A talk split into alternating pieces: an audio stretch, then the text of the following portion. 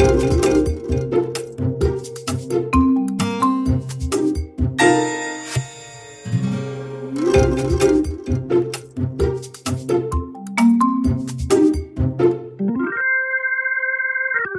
to Managing Marketing, a weekly podcast where we meet and discuss the issues facing media marketing and advertising. Uh, today, we're at the Groucho Club in London, and I'm sitting down to have a chat with Jane Evans, who's the founder of the Uninvisibility Project, and also, I have to say, one of the great creative directors. So, welcome, Jane. Hi, how are you? I'm very well, very Good. well. The, and I always have trouble with uninvisibility. It's sort of a bit of a tongue twister, but what's the purpose of the Uninvisibility Project? Um, it's very simple um, to make midlife women visible. It's like we are completely invisible in society. We're not shown in advertising, we're not shown in media. Um, we are supposed to disappear like, like old ladies of old. Um, but we're not like the old ladies of old. We're a completely new demographic that the world has never seen before. Um, but the world doesn't see us. Well, it's interesting because you're really talking about the baby boomers, aren't you? It's a group at, that at, mid, at, at that 50 plus is the baby boomers. I, I, I have a t- I have a problem with baby boomers. Um, when, As a when- term? As, as, as a term. When, when I was growing up, the, the baby boom was a term for a lot of babies being born after the war. And it wasn't until Billy Idol came along and invented Generation X that all of a sudden these new generations arrived. Um, and as I was growing up, the baby boomers finished at 60. Um, and Gen X started at 65. So there was this one generation that weren't part of this, this Well, group. that's me. Yeah, we're the punk generation, man. We're, we we're were 60 teenagers. to 65. Yeah, we were teenagers in 1976, and we're the punk generation. We're this sort of like five year group that is completely different from anybody else. Because I had a conversation with Bernard Salt, uh, who was at KPMG, he's a demographer.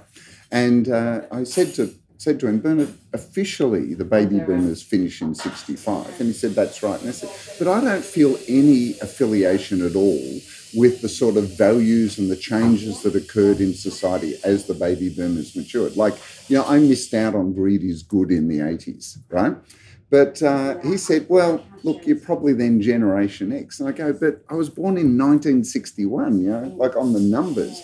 He said, You've got to realize all these labels are just very, you know, they work to a certain level, but they don't work on an individual level. No. Do you feel the same way? Absolutely, absolutely. And also, they don't, you know, it was like the boomers were not, were brought up in a very different way than we are. It was like equal opportunity legislation came out, I was 13 years old. Mm. So I was one of the first generation that actually could choose a career. It was like when we were born, divorce was almost unheard of, and you had to give up your job once you got married. Hmm. So most of the girls that I grew up with actually grew up knowing that that was what their plan in life was going to be. So all of a sudden at 13, the whole world opens up to us.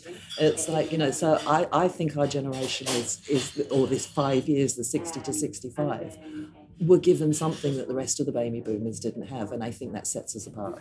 I'm feeling so privileged right this minute because you're actually giving me a sense of, you know, being special. I do. I think, you know, 60 to 65 years, we, we, we were. at the 1960s and 1965, we were absolutely at the cusp of change, and I think that's where you know the boomers turned into X, but there was this sort of like moment of anarchy in the middle, which is why I like to call us this, this the punk generation.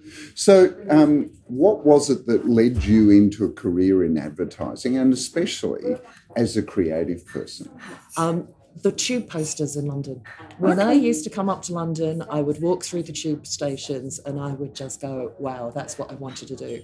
Um, I didn't know that it was advertising. I went and found out that, that it actually was advertising and found a course where you could actually go and learn to do advertising. So, yeah, it was purely seeing these great images with words alongside them. I didn't just want to be a, a graphic designer, I liked images and words that made something new. That actually communicated and made people feel things, yeah? Yes, yeah, absolutely. Because you're an art director by sort of, or you know, the visual side. But and I'm not saying you didn't write headlines because I know, having worked with many art directors, they often wrote some of the best headlines. But Um, I've are you started more out, visual? I started out as, a, as, a, as an art director until um, I had a client reject an ad on a Friday afternoon for the guide dogs. Um, Jane Caro refused to work over the weekend.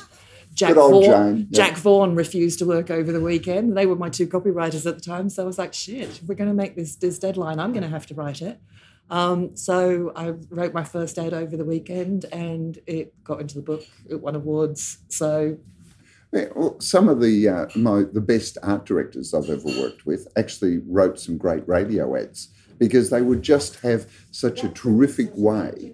And I still think it's a discipline of being a visual thinker, but then using words to create the visuals. Whereas a lot of writers, because they work with words, are inclined to work with the language rather than the visuals that they create. But also, when we started out, we in, in, in the UK, we all went to art school. Mm. Writers and art directors oh, went Oh, to art school, and so what would happen is is that ultimately one would make the decision to be responsible for how it sounded, and one would take responsibility for how it looked. But actually, how you got there was never ever separated. I think you know, art, copywriters mm. coming from a different place than art directors is actually a new thing. Um, Yeah. and and I think it's I, I think we we've lost a lot from copywriters not going to art school because I think they lose the craziness of the thinking, Yeah. become a bit too logical. Yeah, a bit too rational. Yeah. Whereas it's all about emotions, isn't it? It's all about emotions and how can we make these words work with these pictures. And they're not separate. So, you know, I think when David Droga came along and made the writer king and brought in graphic designers to, you know, make his work look good, I think we lost so much when we created that new work, way of working. yeah. Whereas two people just battling it out in a room um, was, there's, was there's the way to go. something special, isn't there, about that relationship? You know, I'm sure you've had, you know, well, you've mentioned Jane Caro, but there are certain relationships that they become so intimate because the process of creating is an intimate process, isn't it? Oh, look, Jane Caro and I are complete opposites. Yeah, Absolute, completely opposite human beings, but there was magic in that. It was like, you know, we were Big Jane and Little Jane.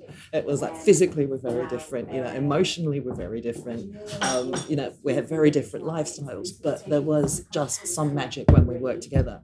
And I mean, you've never seen a team that works so quickly in all your life. It was like, I mean, I brought Jane back from maternity leave, um, and she Right. was working three days a week, five hours a day. So she was in there for 15 hours a week and we just used to bomb through it. It Oh. was like, and then the rest of the time, I do all the selling, the briefing, the you know all of the, Yeah, all of the do. bullshit.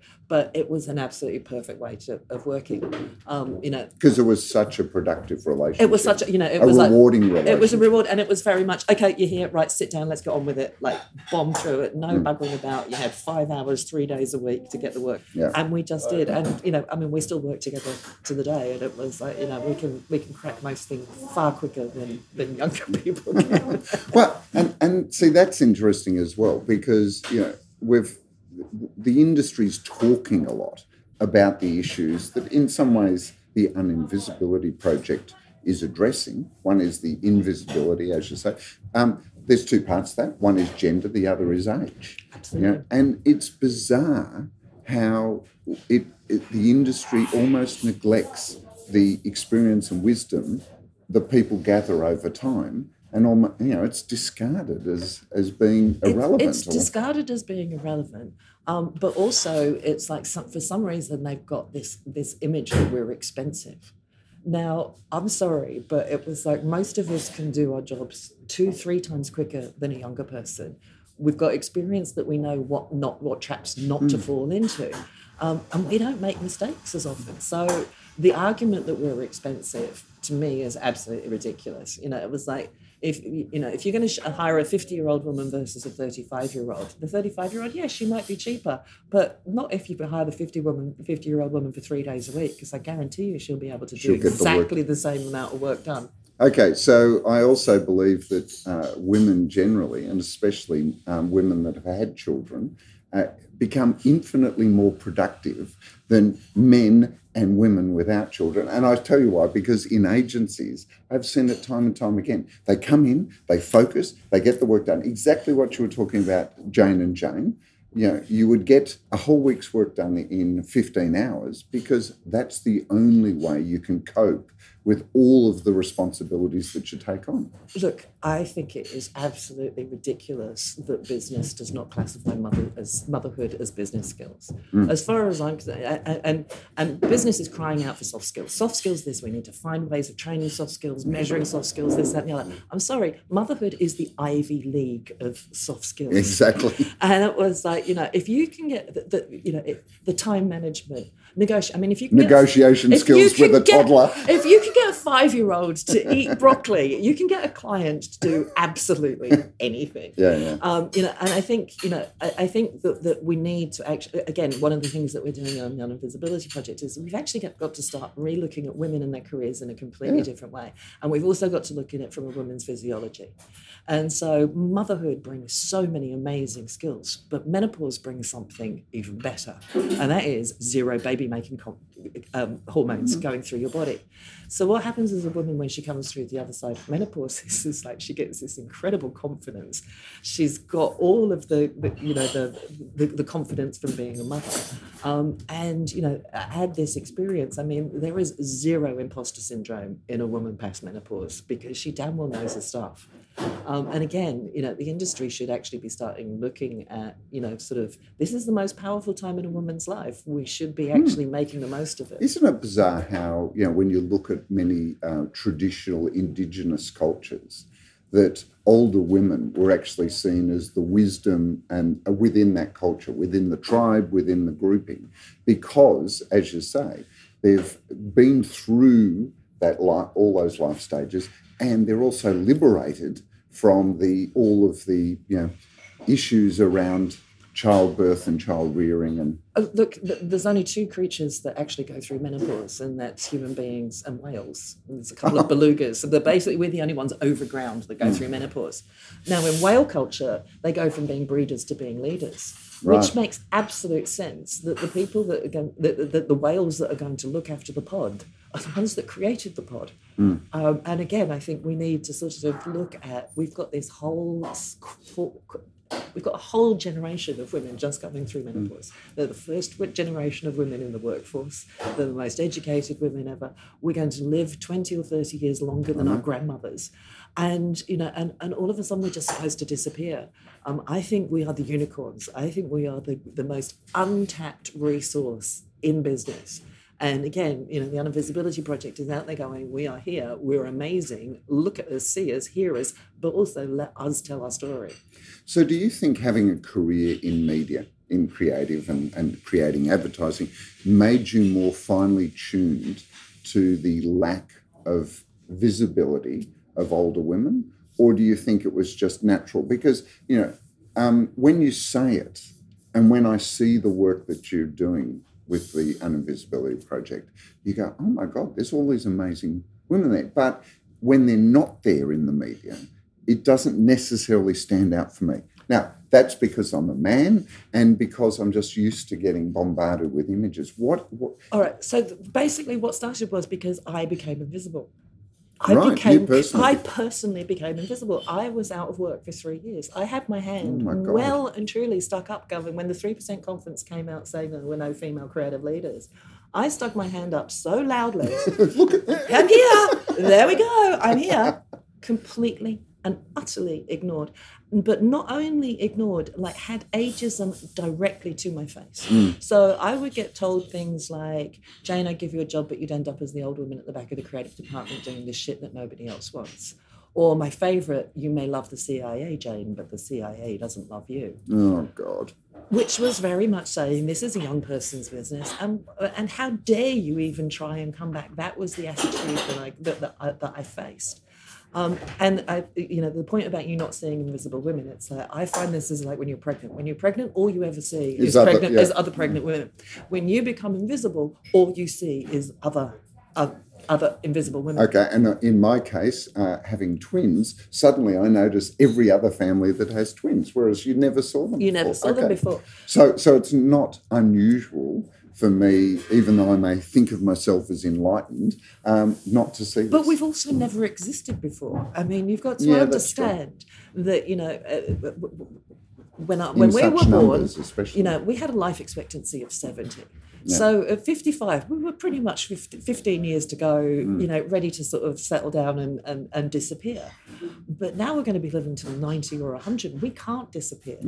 And we're You've also still got a whole life We've to live, got a half a, generation. life left to live, and it's a crisis. Um, in the UK, with women over 55 are the fastest growing group of su- successful suicides.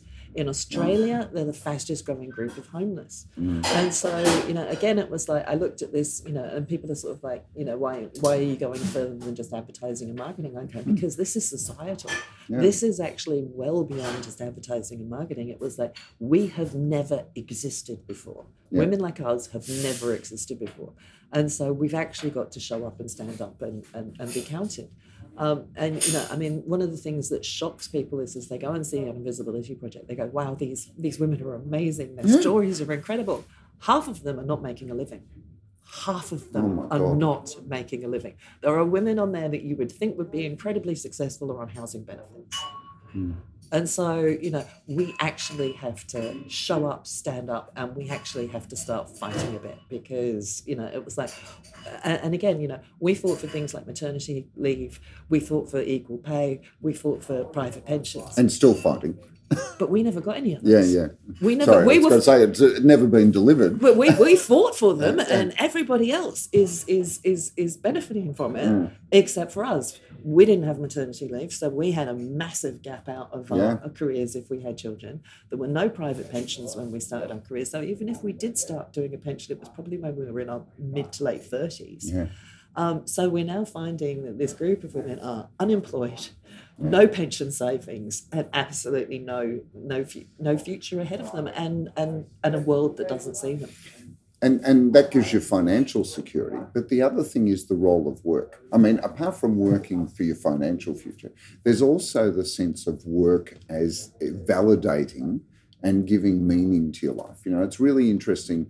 On the a lot of men are taking early retirement because they get in the advertising industry, and then at 10 years down the track, they've played as much golf as they could possibly play, and they suddenly realise that they don't have that meaning anymore, and so they're trying to jump back in.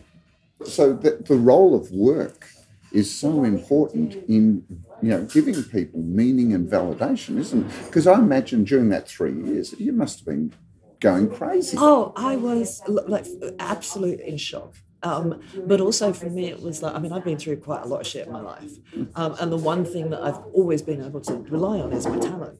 So to actually find that what I can't rely on that anymore, it was Yeah. like you know, to me, it was absolutely devastating.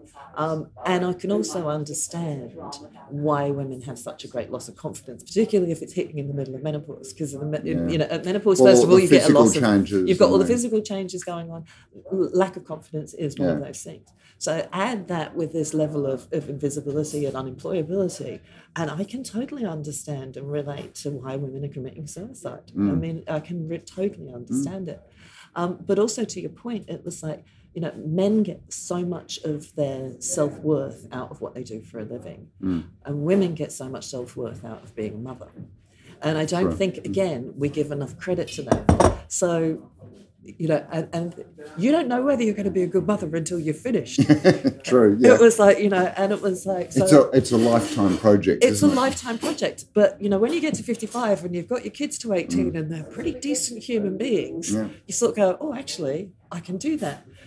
And then all of a sudden, there's this next half of life. It was like, okay, I, you know, and, and I think a lot of women that maybe haven't had the confidence or the validation actually get that from the fact that actually I'm a good mum. I've, I've Yeah. actually done that job really well. So in the same way as men get, you know, from I've done my job really well, it was like I've done mothering really well.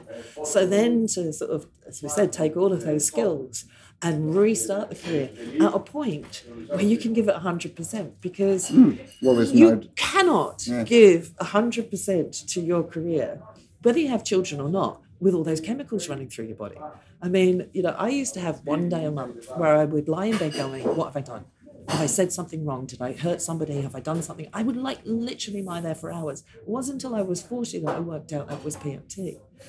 And it's not until you get to the end of it, you don't realize what you've got until it's gone, of how much those hormones actually take away from brain space, um, how much time and energy that takes up.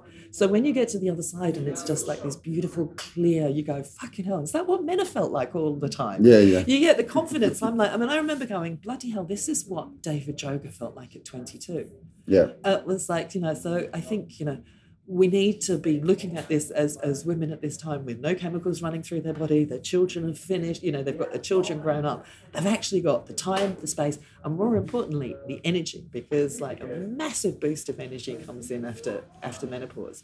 So you've got 20 or 30 years, like, right, what am I going to do? You know, and you know, again, we talk to all of these women, they're changing careers, they're starting writing books, they're hmm. going off traveling, they're, you know, they're, they're not sitting at home going, oh, I'm invisible, the world, the world doesn't care about me. It's like, oh, fuck the world, I'm, I'm off to do my own thing. Which is what retirement used to be. You know, it, it, for everyone, retirement was that. And and as you say, you know, retiring at 55 or 60 and 70 is the average life expectancy. But you're right. You know, everyone is looking at a second life. You know? In fact, I think there's a university called the second life or the third third third life you know the idea that you know this is the time that you've done all of those things you know you've been been a mother you've worked you've you know you've contributed and now here's the opportunity for opening up those possibilities what you're saying is that in actual fact you get to this point and there's just not that much opportunity There's zero opportunity, um,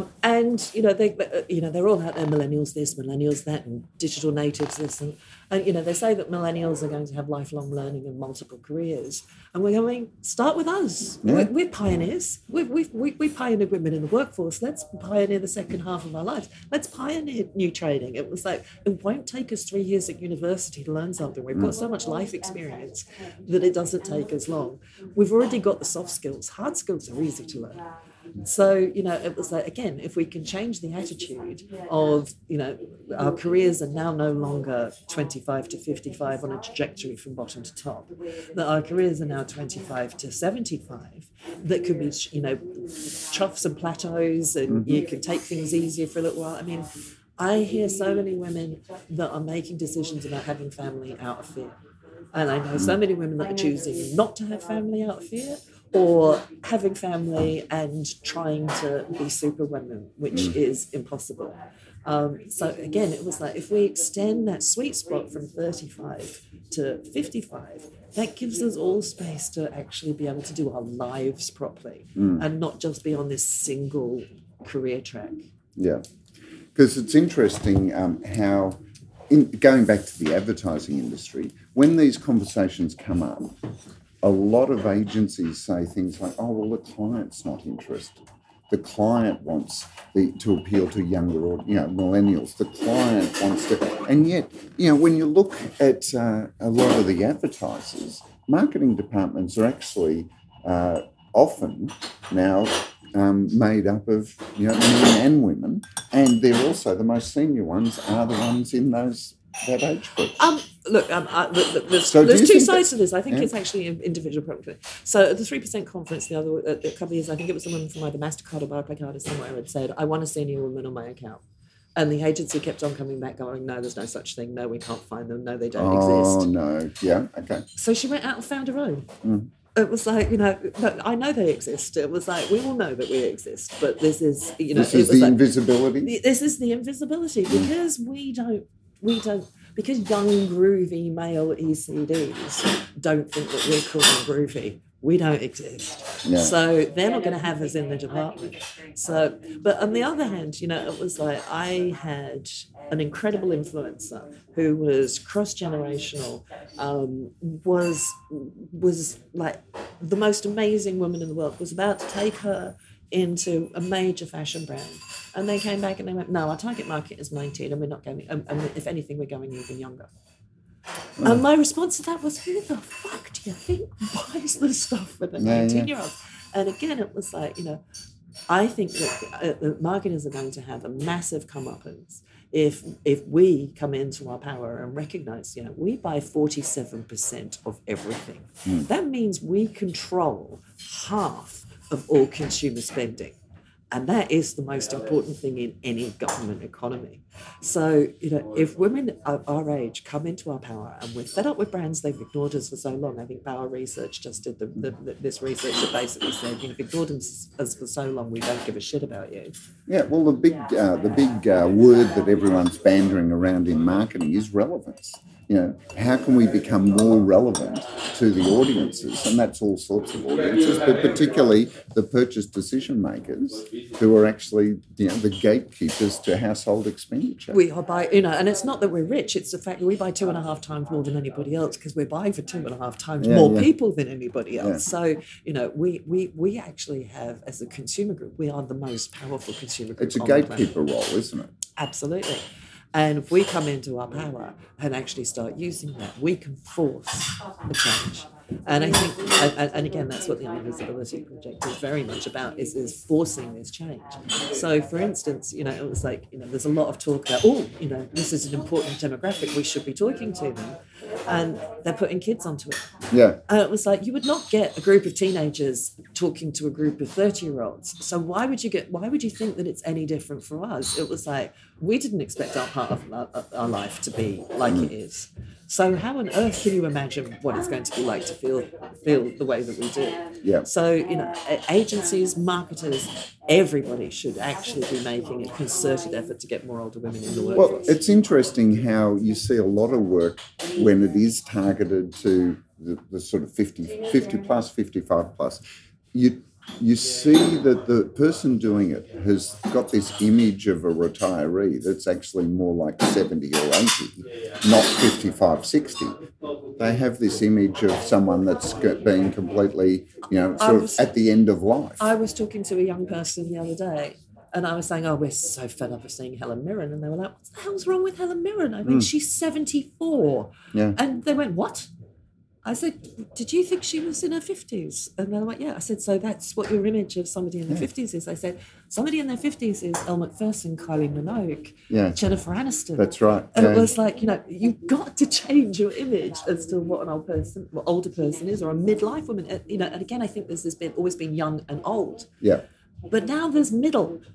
Yeah. It was like, and nobody talks about the middle, and the middle is the best bit. The best bit is always in the middle, and it was like hmm. it should be something to look look, look forward to. Well, it was always called a midlife crisis, but I don't think there's a crisis. It's anymore. not a crisis. Maybe the all. crisis is that no one's caught up with the fact that it's midlife and it's a good thing. But also, you know, in the old days, midlife was oh shit, the next bit's death. Yeah. It was like now it's like midlife is oh 30, 40 years. I'm going to be fit for 20 or 30 of them. Yeah. What am I going to do? And it was like, you know, and great to all those people that have got fantastic superannuation, but that's the blokes. So we. So, so women don't have it. Seriously, yeah, we've yeah, got thirty six percent less less pension savings than men, and that's been based on you know uh, not having maternity leave and contributions. Forty eight percent of us don't even have a pension at all. Yeah, so, you know, again, it's like if we don't do something about it, the economic impact on this is going to be yeah. enormous. And if we don't change our attitude right now, it's like in 20 years' time, economies are going to collapse from looking after destitute old women. Mm. So we've got, you know, it's this isn't a nice to have. This is an absolute. No, this necessity. is absolute. But there's also the other side, which is the huge amount of wastage in human capital because there's so, as you said before, there's so much potential that just sitting there waiting to be, you know. Also, I think this comes down to this love of tech and digital natives. I mean, I joke that I played as much Club Penguin as any millennial did because I was, but I was sitting there going, "What's that penguin doing? Is that penguin supposed to be there?" Like, but also, I'm sort of looking at it going, "This is really interesting. I wonder what you could do with that for a different target market, or mm. you know." So when we were there for the birth of it all, we we actually sort of like saw it all come mm. in. Now, the thing is, is that thought processes don't change that much. I mean, you know, it was like they had a return ship a couple of years ago. Um, I think it was SapientNitro, and they were like, "Oh yeah, we want we want UX designers." I went, UX design didn't exist when we all left the industry. Mm. So putting an ad out there going, come to a return ship of UX designers, I said, you're going to get a bunch of 25 year olds turn yeah. I said, now, when we went to art school, we would get a brief of how to get somebody from a car park at an airport to their gate using signage. Yeah. That is no different than UX. That's UX. It is UX. And and it's also it's interesting, isn't it? Because um, great UX design, like any design, is a absolute appreciation of the person that's going to be viewing it. You know, it's the understanding of how do human beings navigate their way through any environment, whether it's a screen or it's, as you say, a car park at an airport. That's right. And so we we learn all of those skills, but they were just in a different way. So, you know, to get us back in or to turn a graphic designer into a UX designer is a few weeks to learn a mm. few new acronyms and a couple of new programs mm. because the basic thought has never changed. Um, you know, and again, it was like, you know, if a woman's been in marketing, yes, marketing has changed, but marketing has will never inherently change. So if you understand it, you understand it. Yes, you might need to new, need to learn some new processes and some new buzzwords and things like that. But you know, it was like we don't, you don't need to be going back to the start. Do you see any particular areas where this is starting to happen? You know, like you you referred before to like in film, there is in uh, Hollywood's almost like oh, first of all they discovered that there was an audience called women that actually wanted to see stories about other women and not just men with their shirts off and beefcake. Not you know.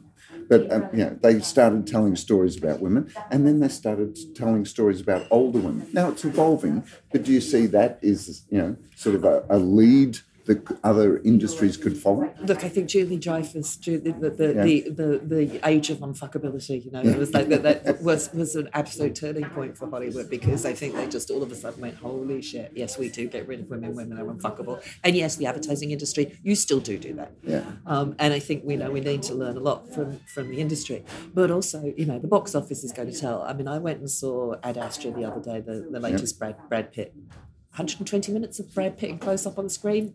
That's Absolutely- okay. Absolutely fantastic. Bit of eye candy. bearable.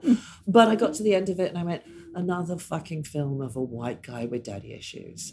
I am so fucking bored of, you know, and it was like, and the, I, I was actually at a, a, a, director's screening. So the director was like, oh no, we, well, we took Homer's Odyssey and we decided to look at it from a different character. I'm like, oh, for fuck's sake, you know, there have been more stories since Homer's Odyssey. It Yeah, was like, you know, and, and, and you know when you compare that to what you're watching on television you know when you're when you're seeing you know stories that we've never heard before and not just women. It was like you know we're hearing minority stories it's mm-hmm. cra- crazy Oh, rich yeah, yeah. asians mm-hmm. you know it was like you know i think we're finally breaking down the, the years and years and years of patriarchal st- mm. storytelling. And you know this whole world is built on patriarchal stories. It's like So I mean, it's for me- interesting, isn't it? Because the sorry, Jane, No, for sorry. cutting off, but you know, because the Me Too movement was particularly prominent in the Hollywood movie industry.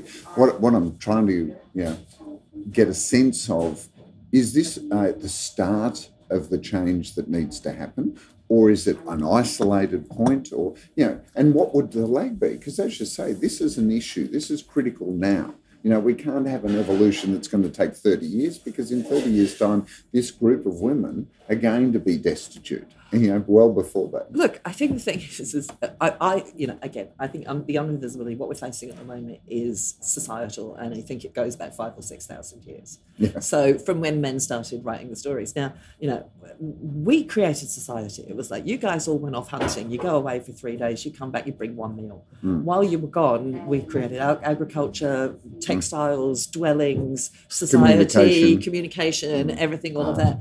And then the men decided, worked out that it was their seed that made the babies. so prior to that, we were goddesses on earth. We bled without dying and miraculously had children appear. Yeah. It was that then men decided worked out that it was their seed that, that and they took over all the stories.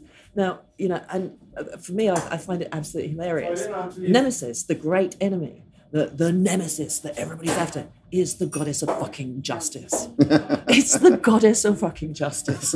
It was like, you know, we need to turn Nemesis back into the good girl, the good Yeah. guy. And the thing is, is we've been built on these stories over and over again, where women are marginalised. That you know, once you're unfuckable, you would you're supposed to either disappear off into the woods or be burned to the stake. And it was like you know, and, so we actually have to change really, really, really basic thinking of you know this whole world has been built is the patriarchy has been built as a system that only benefits men and it doesn't benefit all men and i think No. the thing is is that what we need to do is we need to take the gender out of this argument and it needs to be people versus the patriarchy because it's an unfair system on women, minorities. Um, you know, and Yeah, it's, it's, and, un- and it's unfair for everyone that's not in that not uh, group of uh, self-determined born leaders. You know, that's the their privileged perception. white male that Yeah. don't even realize how privileged they are.